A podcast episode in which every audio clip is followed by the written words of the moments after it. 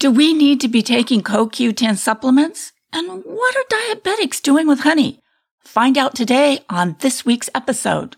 Welcome to Ask the Beauty Advisor, a podcast that answers your health and beauty questions. Hosted by health and beauty advisor, Deanna Lynn.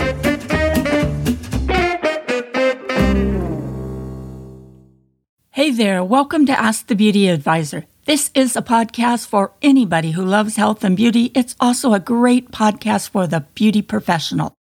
I'm your host, Deanna, and I'm here to answer your health and beauty questions. And I'm feeling great today. So I hope everyone out there is having a great day and feeling great. I found a secret to explosive energy, which I'm going to be sharing with you soon, but not today. On today's episode, I'm going to be answering your questions about CoQ10, whether or not this is a supplement that you need to take, and how it affects the skin topically. I'm also going to be answering your question about honey. We're going to be talking about the health and beauty benefits of honey. You've got mail, Miss Lynn.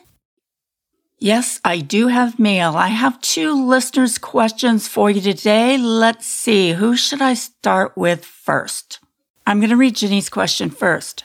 Dear Beauty Advisor, I have seen shelves of vitamins that contain an ingredient called CoQ10. I'm curious, what is CoQ10? How do you use it? Do I need it to benefit my health? I've even seen it in skincare. What kind of benefits or effects does it have on the skin? Would love to hear this topic on your show. Would love to understand exactly what CoQ10 really is. Now, Jenny, this is kind of a two part question. So let's start with what is CoQ10? CoQ10 is a powerful antioxidant and it's made by the body and is essential to providing our body cells with energy. Now, like everything else that our body makes for itself, as we age, the levels of CoQ10 go down. Levels drop both as we age and in health problems such as Alzheimer's, diabetes, cancer, Parkinson's disease, and heart disease. It's because of this association between the lower levels of CoQ10 and health issues. This is the reason that has led science to the study of the benefits of CoQ10 supplementation. It's been studied in both animals and humans, and yet there's no conclusions. There has been studies in animals that show CoQ10 can slow aging, strengthen muscles, and reduce heart stress. But there's been literally hundreds of studies with humans that has ended with conflicting results. It seems that for every study that shows benefits, there are seven more with no benefits. So I guess the real question here is, do you really need to add CoQ10 to your daily routine?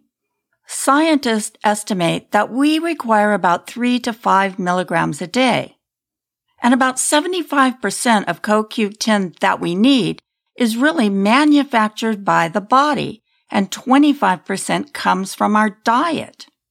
And the best sources of CoQ10 come from beef and chicken. There's about 3 milligrams in a 3 ounce serving. Fruits and vegetables, grains, and dairy have very small amounts. So if you are a vegan or a vegetarian, you may genuinely be low in CoQ10. Most traditional doctors are very reluctant in prescribing or recommending CoQ10 because it can actually interfere with medications for diabetics or high blood pressure. In fact, surprisingly enough, the American Heart Association and the American Cancer Association do not recommend taking CoQ10. So I guess the bottom line is that if you don't eat chicken or beef, you might consider taking small amounts of CoQ10, maybe 20 milligrams, and maybe only take it a couple of times a week. Because really, right now, there is really no clear evidence that states by using CoQ10 therapeutically, you can manage serious health problems. So now, Jenny, if you are thinking about taking CoQ10, I would definitely do a lot more research on it. And also, as always, I recommend before anybody takes any supplement that they talk to their doctor. I couldn't agree with you more. All right. Thank you, Hazel. That's Hazel. She's my new assistant. You'll probably be hearing a lot from her. But anyway, let's get back to the second part of Jenny's question. CoQ10 and how it affects the skin. Now, as far as using CoQ10 in skincare, I know from firsthand that it's a powerful substance in skincare. In fact, it's one of the very few ingredients that the skin can actually absorb. And studies have shown that it is kind of a sunscreen on steroids. Unlike traditional sun protection chemicals, it doesn't really absorb UV rays, but it acts as a shield that protects your skin and actually boosts the value of a sunscreen. But wait, there's more. It protects the body's natural collagen, and CoQ10 also spurs the production of fibroblasts, which are the building blocks of collagen. And I'm not finished. CoQ10 can prevent dark discolorations or dark spots on the skin. It brightens and evens out the skin tones. But CoQ10 is a soluble fat, which means it works the best in a rich, slightly greasy environment. So if you have oily skin or acne prone skin, CoQ10 is probably not the right ingredient for you. And if you would just try breaking open a capsule and applying it to your skin, it wouldn't hurt your skin, but there probably wouldn't be any effect. It needs to be in a rich base, which could trigger breakouts. After a day in the sun, it has the potential to undo the impact of UV rays, which are responsible for up to 80% of what we see as aging skin. So if you do live in a desert climate or a really sunny climate like Arizona or California, this ingredient could be beneficial to you to use all year round. And not just on your face. Use it all over your whole body to protect your skin.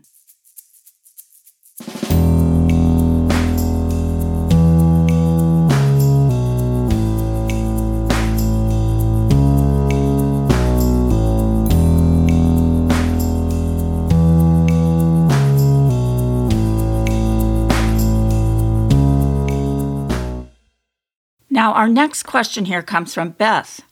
Hi, Beth. it's nice to hear from you. I met Beth a while ago online and we had a great conversation.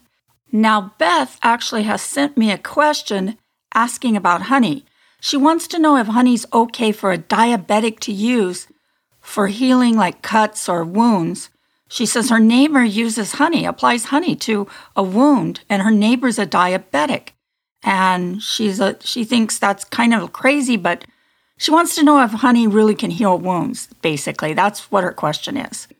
Although honey and sugar is not something that a diabetic should be eating, the idea of honey to treat a wound is a little bizarre to most people. But actually, honey is a century old remedy that can treat a wide range of skin problems.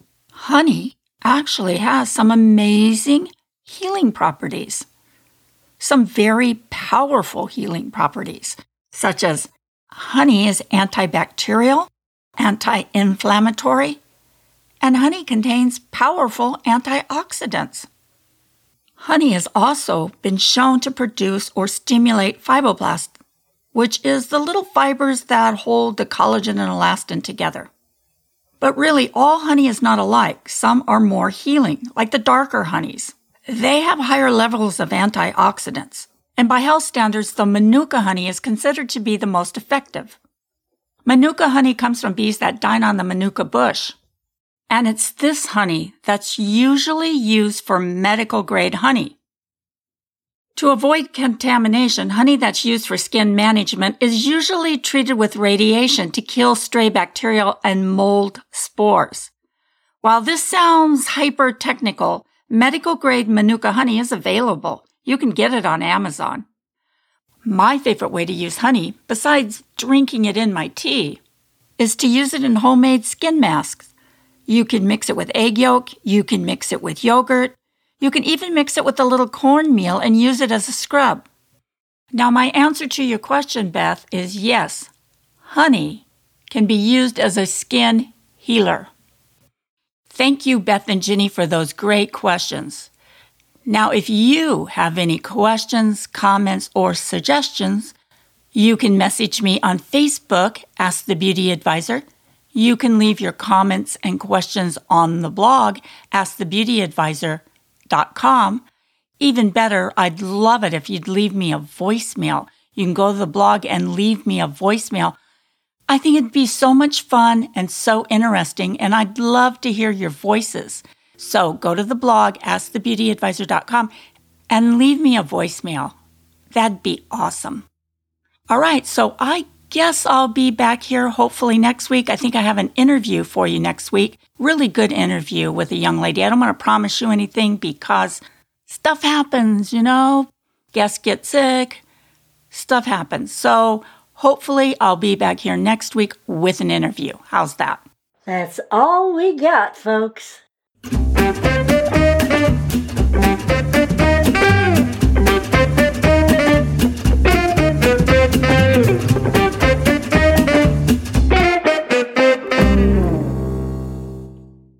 The Beauty Advisor is a part of the Beauty Radio Network.